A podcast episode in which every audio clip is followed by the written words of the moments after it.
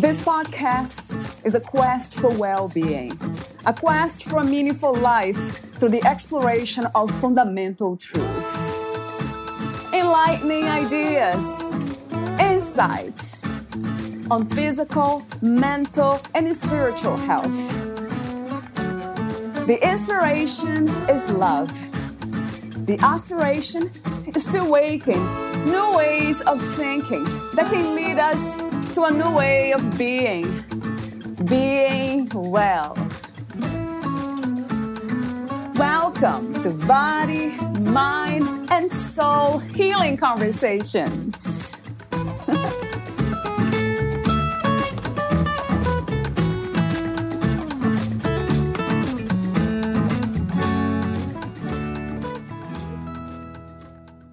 In a time when humanity is facing its greatest challenges, Debra Lynn's book, Divine Mirror, offers us hope and insight into our own true power and presence. The book leads us from the author's personal abyss, as mirrored through this mysterious work of art, through a transformative healing process. Together, we journey from tragedy to triumph, fear and failure to freedom. Divine Mirror opens a door of discovery to our own authentic male and female balance, helping us to understand each other with greater compassion and love. In this book, we encounter what the painting hints at the sacred marriage or sixth way consciousness. This pathway gives us a taste of heaven on earth as we unfold our soul's divine plan, following the trail of hints left for us by Spirit. Valeria Teles interviews Debra Lynn, the author of Divine Mirror, a painting's hidden gift of conscious healing. Debra Lynn is a professional singer, direct line scholar of bel canto, and author of the Bel Canto Buzz Beautiful Singing Made Simple. She uses her vocal expertise in combination with her spiritual and empowerment understanding to assist others to find and release their vocal potential, whether singing or speaking. In these transformational times, as we are being called to our highest good, this work supports the healthy function of the voice and supports the reclamation of one's aspirations and dreams. Her recent book release, Divine Mirror A Hidden Painting's Gift of Conscious Healing, chronicles the research of a small, mysterious painting gifted to her by her troubled father in a moment of profound healing. In this new book, Debra transparently shares the challenges of her 33 year journey out of trauma, codependency, distortion, and dysfunction into joy, peace, and love through the path of sacred marriage. Meet Debra at deboralyn.org. Here's the interview with Debra Lynn.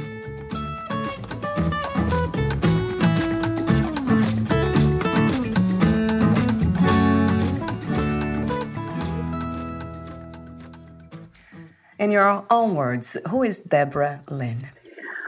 Oh my goodness. She's a she's an expansive soul seeker. She is someone who has varied interests and has walked a journey that has been really extraordinary in very simple ways.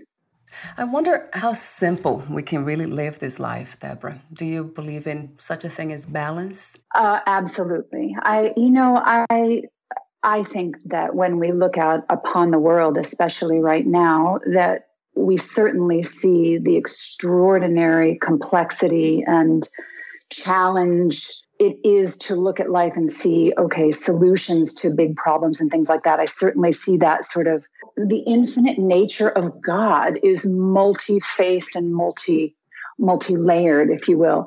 But I actually do believe there is a a way to pull our experience of life into a simpler space in order not only for it to be more manageable, but also to feel like we're making an impact uh, on that world.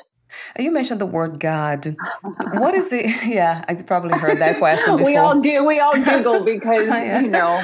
Yeah. It, it's a it's a, another level of complexity, right? right. You know, I often will re- refer to uh, what I call a divine intelligence, a divine presence that just is so expansive that it's almost undefinable mm-hmm. and yet that energy impacts me on a daily basis. And so i do see it as sort of connected and separate from me in what i have referred to as a god space for a very long time. What is your understanding of death of losing the body? What is the meaning of that to you? So you know there's uh, lots of layers to this too. Um, i on one level, I actually don't believe that there is a death, that the soul goes kind of on and on and has been as it was in the beginning and is now and ever shall be, you mm-hmm. know, forever right. and ever, right? But I think mm-hmm. sometimes looking at life that way is a little intense too, because you're like, you know, all right, I'm having enough trouble dealing with right now. But uh, I've experienced very close connection to the death process through some important people in my life and I've I've participated in the, their transitions. And so the falling away of the body or the giving up of the body, but absolutely feeling the sense that the heart and soul of the being I was just sitting with is is right there on the other side of losing, letting go of the body. Right. So, so the energy supersedes this physicality somehow. Right. And it's still here. It didn't go anywhere, really. Yes, and I think that's somewhat of the. I, I'm not, you know, I, I'm I'm lighthearted. I'm a lighthearted being. It's kind of a, to me, it's kind of a cosmic joke. You yeah, know, is that yeah. yes, we we worry about it and we're we're fearful of it and we're you know, and in the in the reality, I've I've always had the sense that it, the stepping through the veil of what is perceived as death, um, that on the other side, our souls laugh and sing. That's beautiful. Um, a beautiful reminder for me and everyone listening, right? Are there coincidences? Do you believe in that, in coincidences, or not really? Uh, no, no, I actually, I would say that I believe everything is connected okay. and that there, uh, from my experience, okay, so in, in terms of knowing, I'm going to speak from just my experience, that every every turning point, every moment, every choice point, every every uh, transition I've been through and relationship I've been through in my life, that every single interaction had purpose along the journey to direct me. Mm. There wasn't anyone that was accidental along right. the way. Right. Yeah. No accidents, no coincidence. No, yeah. No, no, I no. Agree. a thousand percent, a billion percent, a trillion percent. yes. It's extraordinary yeah. if you really think about right. it that, you know, you could look at life that small and the, the detail, you know, even in the moment to moment experiences we have in a daily way, that there are profound gleanings, if you will, that we can pull away from or uh, sort of take to heart every single day, every single moment of this blessed life that we're given. How did this happen? How did we end up aware that we were in a human body and we have all these thought processes and patterns? And have we chosen to be here? And what is the purpose of life in the human body, Deborah? Mm. Well, and I, you know, as you were as you were speaking your words and in that sequence, I absolutely believe that we choose to be here, and that is again from my experience that we as human beings, you know, spiritual entities in human form, coming into a space of of density where we can touch things and taste things and feel things and see and hear things and and and explore and and adventure if you will that we have this rare and extraordinary opportunity while we are here to really determine for ourselves what what we believe what we feel what we mm. think what we you know like that right. and if there is an overarching purpose to the journey you know and i feel like this in terms of you know when we're looking at the suffering we're seeing right and many would say you know why are we seeing so much suffering my sense is and it's been sort of reiterated to me across my timeline of my life thus far that that unconditional love mm. fundamentally is the exercise, is the journey, is the possibility. I often talk about unconditional self love. Do you believe that this is a, a, sort of realistic goal to achieve? Absolutely, absolutely. And I would say that's where that's where my heart is landing now in the profundity of what I've experienced across this journey. Is that that was probably always the destination, if you will, right. but just the destination to the point where then you start again, right? right but now there's right. a whole nother journey once you actually yes. experience that level yes. of love. It is very profound to me. Yeah. If we can touch that space of unconditional self love and then expand that to life itself and everyone around us. Yeah. Well, abs- absolutely, because there it's almost like it can't do anything but spill over. Right. The excitement right. of, mm-hmm. you know, especially, you know, I remember in, in my particular case, I have felt starved of love most of my life. Yeah. And so I'm like a hungry woman. I'm like, wow, this is a whole new experience of myself. Who could I be now right. that I actually love who I am? So, healing, that's another word I use a lot. I've been working with it. And sometimes I get some guests to say that there's no healing to do, that everything's perfect. From your perspective, what is healing and what are some of the misconceptions about it? Well, I, I think probably both truths could, could stand next to one another. That right, right. that I have experienced uh, deep, profound transformational healing because as a soul, that was the journey I was choosing to take. I can also say that every single moment was perfect along the journey. Mm. So, was I healing, or was I who I was at that moment? I, you know, right. So I, I, yeah. I think that's where sometimes we are challenged is in the communication of these deeper gleanings or or truths that we're coming to our in our own manifestation as as our I am presence.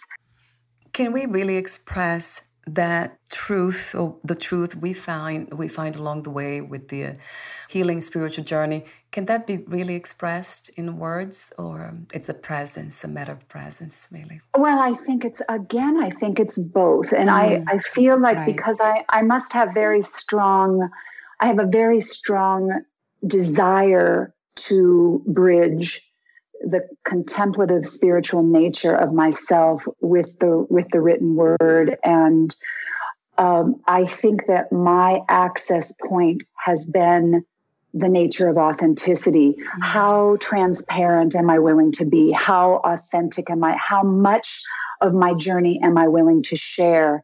And through that it isn't so much that there's an expectation that the reader or anyone that's looking at me or looking at my words would necessarily want to do the same thing, but that perhaps if they see me completely wide open to all my frailties, that there will be less shame, less embarrassment, less need for us to hide from one another. True.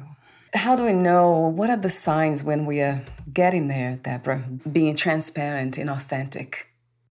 Well, you know, I have to share. I'll share a little story with you. I was I was much younger. I, I was uh, about 24 or 25, and I met a man at a spiritual retreat center in North Carolina um, called Kanuga. And at the end of this retreat, period of time I was there. Some of it was silent, some of it was contemplation in classes.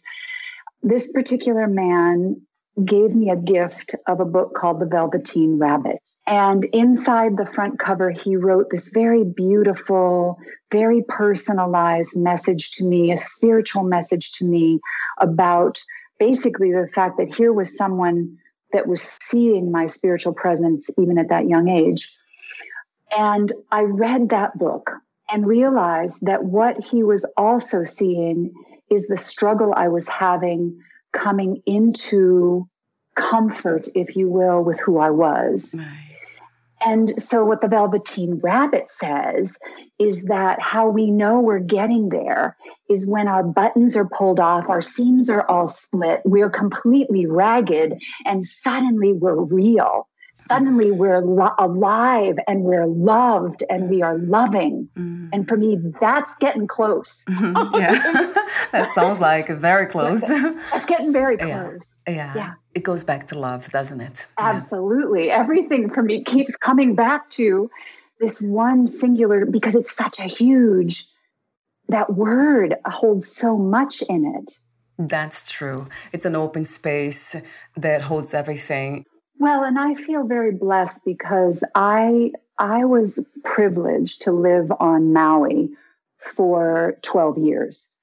And one of the things that is said about Maui, and maybe if someone who's listening has been there, they'll they'll relate to this, is that the veils are thinner. Mm. And so you could be walking on the beach or walking down the street or sitting having, you know, a cup of coffee somewhere on Maui and suddenly you're aware that you're sitting next to someone who's spiritually evolved mm-hmm. and you're like and you don't you're not exactly mm-hmm. having a conversation with them but there they are and you're like wow i can feel the radiant vibration pulsating off of your body around mm-hmm. this room and i don't know who you are right. and i feel like there in that space that container called maui I was really blessed to experience what we'll call multidimensionality. It was it was like all possibilities existed side by mm-hmm. side wow. in one container. I have heard that there are places on earth there's some people drawn more more evolved people. They kind of stay they want to go there. And i'm wondering why i know i have read some history on that about the indigenous cultures and, and even more ancient cultures more evolved that they inhabit those areas. What is your perspective on that deborah? Well i'm um, you know we'll look at you know hawaii because of I, i've spent oh a third of my life living there. Yeah. and the, the, of course the population that, that is pure Hawaiian there now is is like two percent or less, very very small. But for me, the you know I I find sort of again the the humor, the cosmic humor. Mm-hmm. Okay, so I grew up in Connecticut, yeah. and then I traveled to Hawaii all right, well, now in like the 1800s, the original missionaries that, that traveled to those islands came from, a lot of them came from Connecticut. So I suddenly ah. saw, oh, there's this like, oh, there's a parallel. Okay, so now I'm in Hawaii. Well, one of the things I believe the missionaries discovered, not immediately, because as a missionary, they they had a purpose and an agenda. They wanted to bring their spirituality to the islands. But I think that what they discovered and the reason they stayed is because the indigenous people already had such a profound understanding of unconditional love, mm. aloha, that they they may have realized at some point in that time that who was the student and who was the teacher. And I believe that the indigenous cultures of the world hold a frequency of aloha, of love in its very broadest depth that we could all learn from could all learn from. Yeah, because resonance, right? Energy. Back to the simplicity, back to simple, right? If we, you know, what we look at indigenous people and we think, oh, they're more simple, they're less yeah. technologically advanced, you know, like that. I, I've often kind of giggled at the fact that our perception of what evolution means um, is is might be just a bit askew. yeah.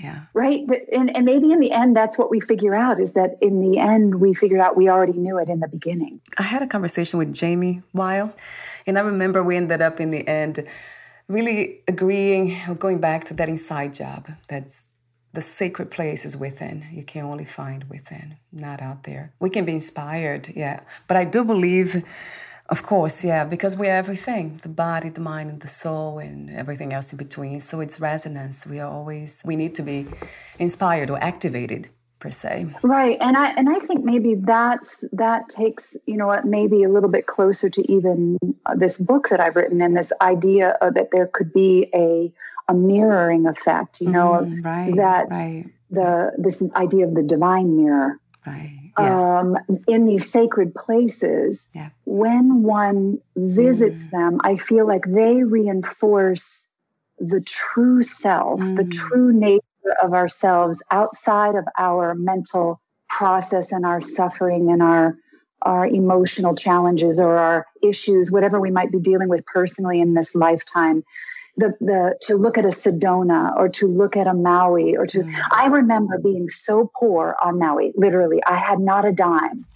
And I would stand on the beach and look at the sunset and go, how can I possibly mm be anything but grateful. Right. It's a whole different level of abundance. Yeah, that makes a lot of sense. We will talk, I will be asking you questions about your book in a moment about symbology. So symbols, yeah. So they activate, yeah, the what's yes. inside. I feel like that's exactly right. That's exactly they and they and they and for a period of time, you know, if you get the opportunity to go to a place like that and just be there in the energy and there's no there's no doing this. You're just able to literally stand mm-hmm. um, by red, you know, by Red Rock, by the Red Bell in Sedona, for example, and just just be there. It's it's hard not to acknowledge a greater universal force in action. Right. We can feel that going back to simplicity, nature around us, any form of nature, animals too, that just, um, I mean, to me, it's uh, it's freedom or beauty. I love the word beautiful. Be- beauty, beauty, that's right. Or yeah. like a like I, I have some roses that I that mm, I I yeah. brought in today to to look at as I was doing this interview, and I look at a rose. Or like you said, you know, the if you meditate and you go into a into your own personal space, my goodness gracious, the expansiveness of the universe is all within us. Right. Yes. Like wow. Yeah. wow is right. Yeah. Wow. yeah. How can this be? Right. It's uh, incredible. Yeah, it's to me it's a miracle, isn't it? Life is a miracle. Is Life is a miracle. Yeah, a Absolutely. Gift. I am yeah. I am grateful every second of every day, no matter what is happening. you sound no like that. What is happening. yeah, it sounds yeah. like it. It's beautiful. Thank you, Deborah, for your presence. it's really you. beautiful. So you wrote the book Divine Mirror, a painting's hidden gift of conscious healing how did you become a writer? And what was the main inspiration and intention of writing your book? So in terms of becoming a writer uh, i've always like i said earlier have had a fascination with communication that um, i believe i've been blessed uh, through the, the challenges of my life been blessed with we'll call them insights but i think it's more reflections contemplations, um, navigation, if you will, through what I've called the abyss. All right. And so I've had a desire to communicate. For me, the written word is one of the most complicated ways to try to do that because of semantics, of how we think about words and how, right?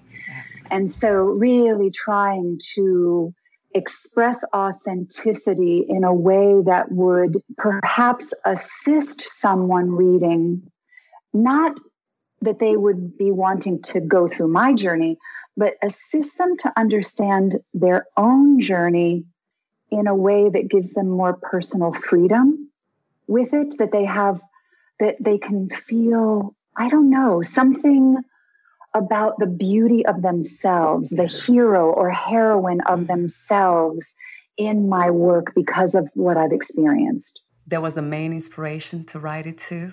Or the intention to have it's, this? It's always been about trying to connect with others. Yeah. Yeah. I, I feel like we have, in many ways, bought into the illusion of separation here right. in this in this experience called life. Yes. And of course, with COVID, it's become even more right challenging. But the reality for me is that there is no separation between me and thee it, no matter who you are and no matter what you're going through and no matter you know i think that takes us into the next level of unconditional love when we move out of judgment what what if we were really here to actually just look into one another's eyes and experience the love and mm grace mm of the divine within ourselves mm. wow it's to lessen the suffering, isn't it? Unnecessary Absolutely. suffering, really. Absolutely. There's a um, one of my one of my primary guides, if you will. Someone's writing I've followed for a long time is White Eagle. I mention um, his words in my book, and in one of his passages, he talks about that one of the greatest gifts that we can give to anyone is both alleviating and lifting our own, mm. re- shifting out of our own suffering and our own pain, but also lifting and elevating others out of their suffering so that they might too find joy, peace, happiness, love, compassion, gratitude. Yeah. Right, right. By doing that, for ourselves first. Yeah, it, it seems to me like it becomes uh, easier to help others. So, for a moment, without disclosing everything, of course, we don't want to talk too much about the story in the book, not everything, but talk to me for a moment about the, your journey, the healing and spiritual journey, Deborah, that you have been through.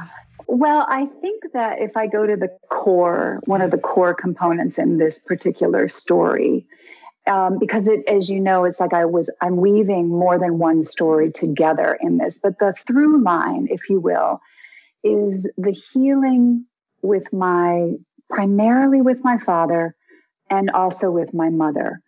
And I call it a healing because my perception and my experience of who they were when I started the journey and, be, and became aware of the starting of the journey to where I ended up was such an arc of, of you know what I mean?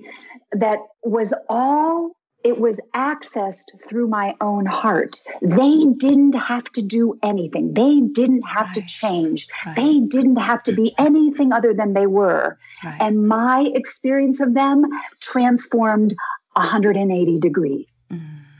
And by the time they were leaving this planet, and I was going through the death process with them, uh, there was so much love present. I think that is, for me, that's the big, oh, why is this such an important story? because, oh, wow. Because wow. So, self discovery and having the courage to do that, but not just the courage. What I think about a lot of time is um, it's choosing. Because some people say it's timing. We are not ready to go through these kinds of journey, um, the deeper ones. So, do you believe that that's a matter of a, is a timing idea, concept, or a choosing? Really? Again, I'm going to have to say, I feel like it's both. Right, I think that right. if I were to look back on the walk, I was guided to the choices that I was then ready to, you know, there's that phrase that God does not give you any more than you have the grace to handle. Well, there were moments where I questioned that a lot and and and questioned my my sanity and questioned my you know who I was and what was wrong with me and you know all of the you know trauma based right conversations yeah. but i would say that where it became a choice is that i i i made a fundamental choice very early on in my life that I was going to walk the path of unconditional love way before any of the challenges emerged as challenges. So I had made an early choice. Wow. But I do think there was a, yeah. key, a point in the book with my father where I could have kept my perception of him as it was for the rest of my life and lived in traumatic separation from him. Right. And I chose to stop that dialogue inside myself and choose in one moment to have compassion for someone outside of myself.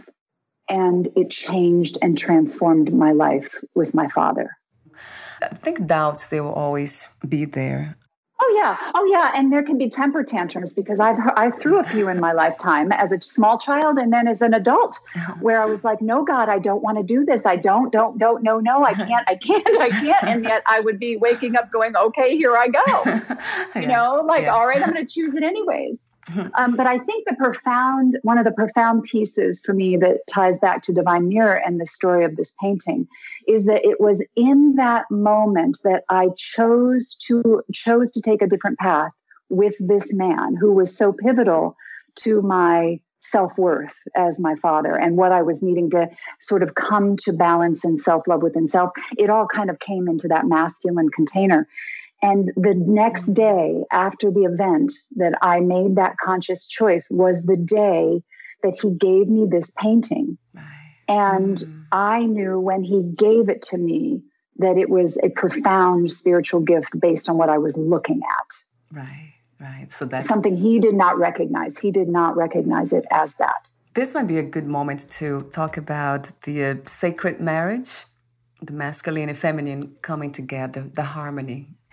Talk to me about that, Debra. So, the way that it was originally sort of introduced to me was again through this presence uh, called White Eagle. And the idea was that within ourselves, we had no matter what gender we identified with or or you know non-binary it didn't really matter what our container was but that that in the universe of balance the yin and the yang if you will this sort of masculine and feminine um, energy that could interact with each other. That for millennia there, there has been imbalance in in one direction okay and it's yeah. been suggested to me that prior to what we would kind of think of as a patriarchal uh, society that before this if we go back 10,000 years it was exactly the opposite so that it was matriarchal and we had the same distorted right. imbalance. Right, right. So for me, the sacred marriage is this idea that within ourselves we can take um, the qualities of, of the masculine or masculine presence, the qualities of the feminine presence that that both which can dwell within us and do dwell within us, that we can bring them together in a united oneness that will bring our our own hearts into a more elevated state of awareness and again back to this return to love return to unconditional love. Yeah. That we do all the work within ourselves a question came to mind about this um, balance this harmony. Did we ever experience this kind of balance on earth feminine and masculine coming together? So I would say that you know there's no way for me to say with any kind of assurance, but this is what my my heart believes is yeah. that that we started there, and I think that that mm. that we that when we began, okay, and and we have yeah. things like our various religious tomes, if you will, you know the uh, the Quran, the Bible, the Torah. We have we have little inklings within these writings that suggest that there was at one time a, a balanced place you know an, an eden if you will a moment where we were connected together in a way that was only love. And that there are some that believe we separated if you go all the way to lemuria that we we chose to separate in this sort of giant experiment to see what would happen, to experience ourselves as separate from God, even though that was a complete and total illusion. So, yes, I do believe that it, that in the beginning there was only one. Right. And I believe that now there really is only one. Yes. But, yeah. but we see we sure do see a lot of separation. so yeah, it goes back to the paradox, right? Right, but I feel like there's a journey. There's a really cool what you know what has happened to me in my life. There's a really cool journey we can take if we're curious. Right. We don't even have to decide that we believe or don't believe or we agree or we don't agree. Right. We just have to be curious about who we are here. I'm wondering if you can give to the listeners some guidance. What's the first steps if someone wants to uncover more of who they are? Well, you know, I would say that from my perspective of my journey, that the very, because again, it was a long, I, I would say my journey through what I have called the abyss, the, the dark night of the soul that for me lasted probably almost 30 years. Um, that I, I can look back before going sort of through this journey of shadow and darkness and trying to emerge from my own uh, ancestral suffering, if you will, some would call it that, um, that I in a moment stopped the noise, stopped the the the anger at self, stopped what we'll call the self-loathing. Yeah. And I hugged myself and cried with myself and and told myself that I loved myself even if I mm-hmm. couldn't see it anywhere around me. Right. That I was oh it was going to be okay, like a small like comforting mm. a small child. Right. That if we can just find one glimmer, one sliver of compassion for self in this amazingly challenging journey we call life, that it opens a tiny little doorway into the heart that I believe everything is through that keyhole. I don't know how many times I can say yes. I will say yes for the rest of my life to that one. I keep saying it. Yes, yeah. Thank you. There's a there's a key that you know I, uh, you know and I you know I know some of my re- references would be construed as Christian and I you know to the audience please know that I I view myself as spiritual and I I participate and appreciate and honor and revere all the spiritual traditions. But there is something that Jesus said that the kingdom of heaven is within. And I think that if we were to actually just contemplate on that possibility, that we can transform the way we experience and look at the world and look at our lives just by the possibility that the love we are is already fully present within us. Right. There's nothing we have to do or earn right. or, right? There's nothing we have to become. We just have to accept it. Uh, about the possibility. Yeah, imagine, imagine. I love the way you say that because that's what it takes. I do connect imagination to intuition. They're very much connected to me. So I love the way you say that. See possibilities, imagine. Yes. And I, I might add mm. one more thing to someone who's just, who might be struggling and might be really wanting to get to, to start and to feel like they're, they could maybe connect into love at a deeper level. There was given to me an understanding many years ago when I moved to Hawaii that I had guides. I had angelic presence with me. I had beings of light that I could have access to anytime I wanted. But there was just one caveat that in order for me to have access to this higher level wisdom that was already present with me, I had to ask. I had to ask for assistance. I had to, I had to just be willing to, in that moment, say, I need, I need help and I don't know what to do, or I don't know how to think, or I don't know where to go, or I don't know how to solve this problem. I ask for assistance, and the assistance floods in mm. like crazy. Mm. They're right, they're right next to you. It's the very strangest thing, right? Because there is a just a veil. It's just a veil. Mm, right, right. There's no separation. We're almost at the end, and I have so many notes here and questions for you. Way too many. Way too many. You are a professional singer too. So, how did you become a professional singer? And do you connect singing to spiritual healing?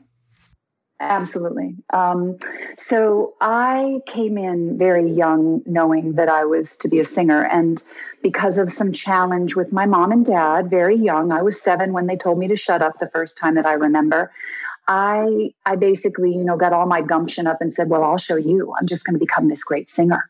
And so I, you know, that's a 7-year-old mentality, right? Well, when I I started singing in public at 11 and I was training at 15 and then I got my degree in voice and then had very challenging circumstances that indicated I wasn't going to have a career, but I really wanted it. So I fought to understand and be able to sing at a high level. And I was blessed and guided through that journey.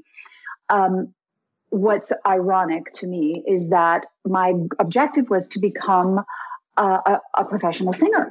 And then what happened is I became this wonderful professional singer on Maui. Very, I, I was loved and adored on Maui. I had this great experience. But as soon as I became the professional singer, I was asked to teach it. And not knowing if I could, and then discovered that I almost loved teaching more than I loved singing because I could watch a person's transformation in my voice studio happen in less than 30 minutes. Wow. So I understood my body mechanics internally to such a high degree that I was able to take someone into my body, help them feel it in their body, and have them access what I understood that took me 20 years and $40,000.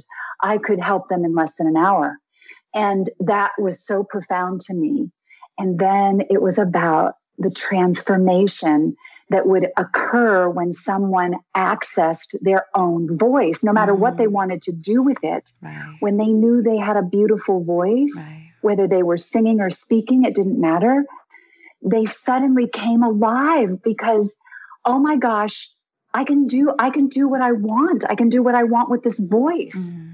So for me, it is very closely related to transformation, and I do feel it's part of my transformational work on the planet. Yeah, it very much sounds like to express our inner wisdom, expression of the soul.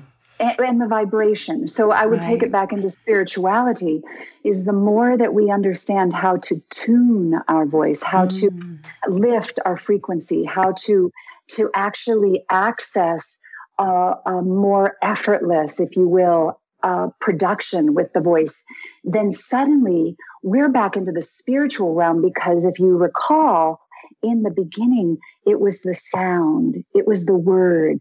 And that sound vibration, when we, like right now, I work a lot in the um, competitive a cappella world where we're singing together in, in four parts. And when these four parts sing in tune, you can hear sort of a fifth note sound, like an angelic voice that sounds itself above all of it. And for me, when we get that experience of harmony and we participate in that level of harmony, not only are we actively healing our voice, but we are actively healing our heart. Right, right. With each other.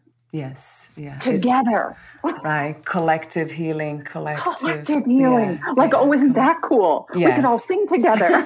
yes, yeah. Just talk to somebody else about, yeah, she's a professional singer too. And that's the way she talks about the voice and, and singing, how divine it is. Yes, I listened. I actually listened to that interview. I you loved did, Nancy, what she had to right? say. Yes, yes, yeah. I love what she had to say about the voice and her work and and yeah. what she's doing. And absolutely, you know, yeah. there's I believe there's many, many, many, many teachers of singing and and singers on the planet now. You know, all we have to do is look at American Idol, right? right. Uh, is that there's lots of interest in singing. There's lots of people that are out there willing to help. Just go to YouTube and type in singing. And I feel like this is the time. Claim your voice. This is it. Yeah. Right now.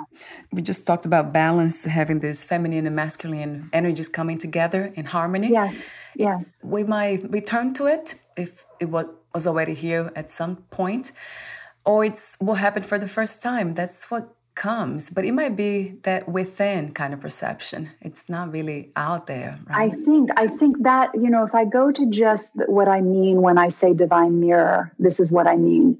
That when my pieces, if you will, those those parts of myself that I've exiled or that I have left behind or that I feel shame about or that I'm sad about, right? If when when I absorb all of that trauma, and embrace that suffering within myself and forgive and have compassion for self right?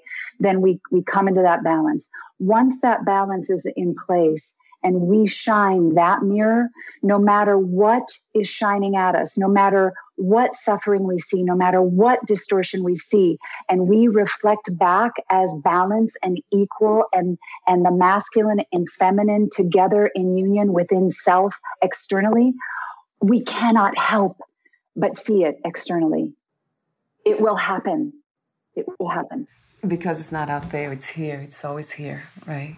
We can help. We can help. We can help this process along. Yes, yeah, uh, of course. I love the title of your book, though. When I read it, I'm like, wow, this is a, it's very inspirational just to read it, the title. Thank you. Well, I think when you, when, when you look at the when you look at the research that I include about this little painting, you'll also see that there was a message and a message coming across 400 years that talks to this same idea of sacred marriage or the same idea of the divine within the context of our life.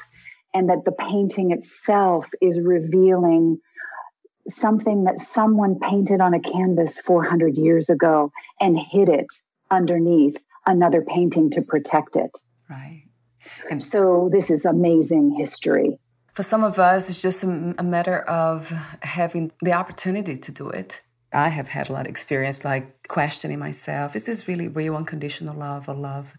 How can this be? And then looking around and seeing the chaotic reality and then questioning the truth. Well, I think we can also feel very small and insignificant here. We can right, feel overwhelmed right. by what we're seeing. Yeah. And I will tell you from personal practice, turning off the news, mm-hmm. turning off the noise, turning down the technology a bit in my life, that you can, I think, come into a place like just like a rose you know literally this simple. You take one rose and you hold it in your hand and you look and contemplate that one rose.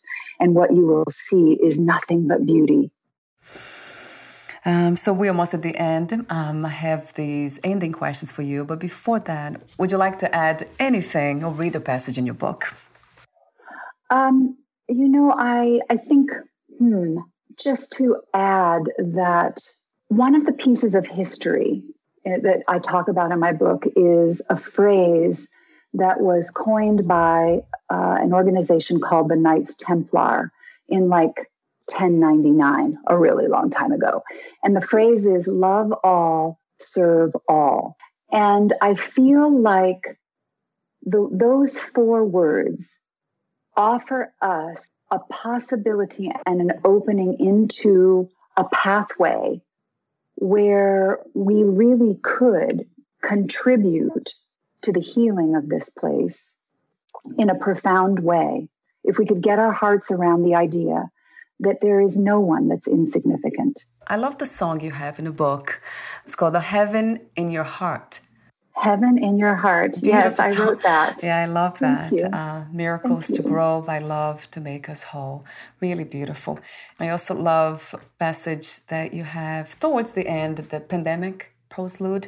You mentioned about the phone call, and then it, oh, I love when you say that. Um, somehow I know I am on the phone with God, the man who called, and then do you want to talk when about that? Said, yeah, yeah, could, yeah, could, you, like... could you just read just read what he said? What, yeah, quote. Beautiful. I, I don't have it in front of me. What is it? What does it say? Because I don't have it in front of me. Yeah, beautiful. He said, "We are all multidimensional, intergalactic, metaphysical beings of light, stars finding our way home from heaven to earth."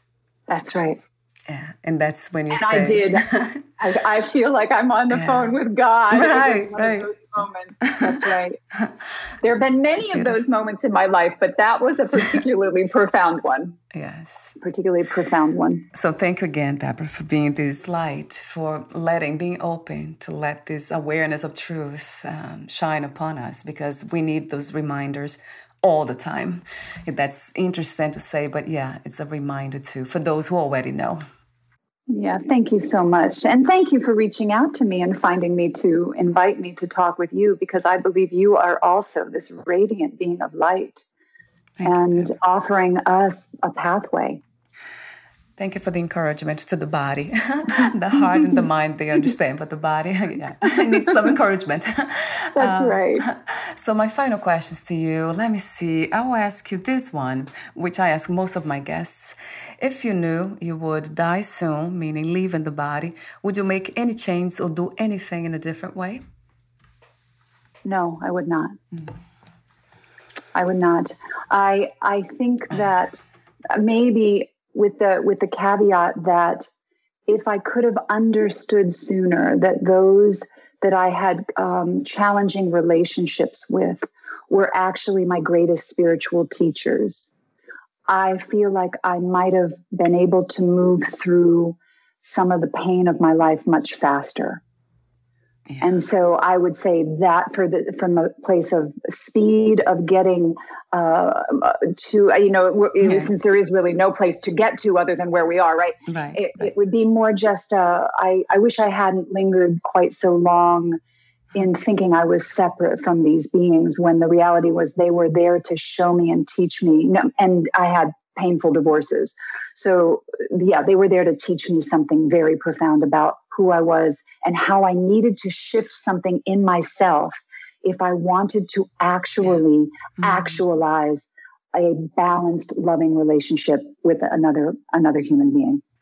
Do you regret anything? This is not a regret, is it? You couldn't do anything about it anyway. No, I, I don't think so. I um I feel like I think if there were any regrets, it would be that I was afraid of looking at my shame. That I really feel like I hid, you know, denial is pretty easy when you're dealing with things like codependency. And wow. I feel like I really needed to take the veils off. So I kind of regret that. But I would say really and truly, I I did it in the time frame I was capable of doing it in. And so I'm just grateful to be here now. And two more questions. What is another word for healing? Transformation. And what are three things about life you know for sure as of this moment? uh, I know that I love humanity. I know that I love myself. And I know that we are guided by a divine presence that is so omnipotent, infinite, expansive, and loving beyond our wildest imagination. Mm. Thank you so much, Debra, again, for your joyful, enlightened presence, your awareness of this deep wisdom and the work that you do in the world. It takes work and it, it is an effort. So thank you so much for being there. Thank you. Thank you for having me. And uh, before we say goodbye, where can we find more information about you, your books, products, services, and future projects? So, uh, my website is my name, debralynn.org. And uh, my books are available on Amazon.com, Divine Mirror, and also my singing book, The Bel Canto Buzz. I'm on Facebook. I have a mostly a personal page, and I also have an Instagram page. But you can find all of those access points. YouTube. There's a YouTube channel, I will say, that has. If anyone's interested in the voice piece, there's a lot of videos explaining how these inner mechanics work and how magical a, a, person is inside and how you can access that. And so that's my Debra Lynn Bel Canto YouTube channel. So I'd say those are the best ways to find me. Wonderful. Thank you so much again, and we'll talk soon. Thank you, Valeria. Bye for now, Debra. Bye-bye. Bye.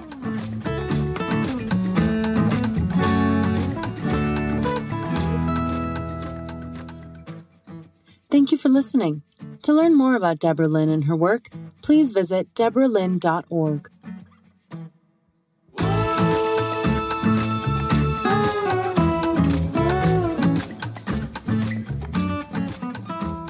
To learn more about this podcast, please visit fitforjoy.org slash podcast. Thank you again for listening, and bye for now.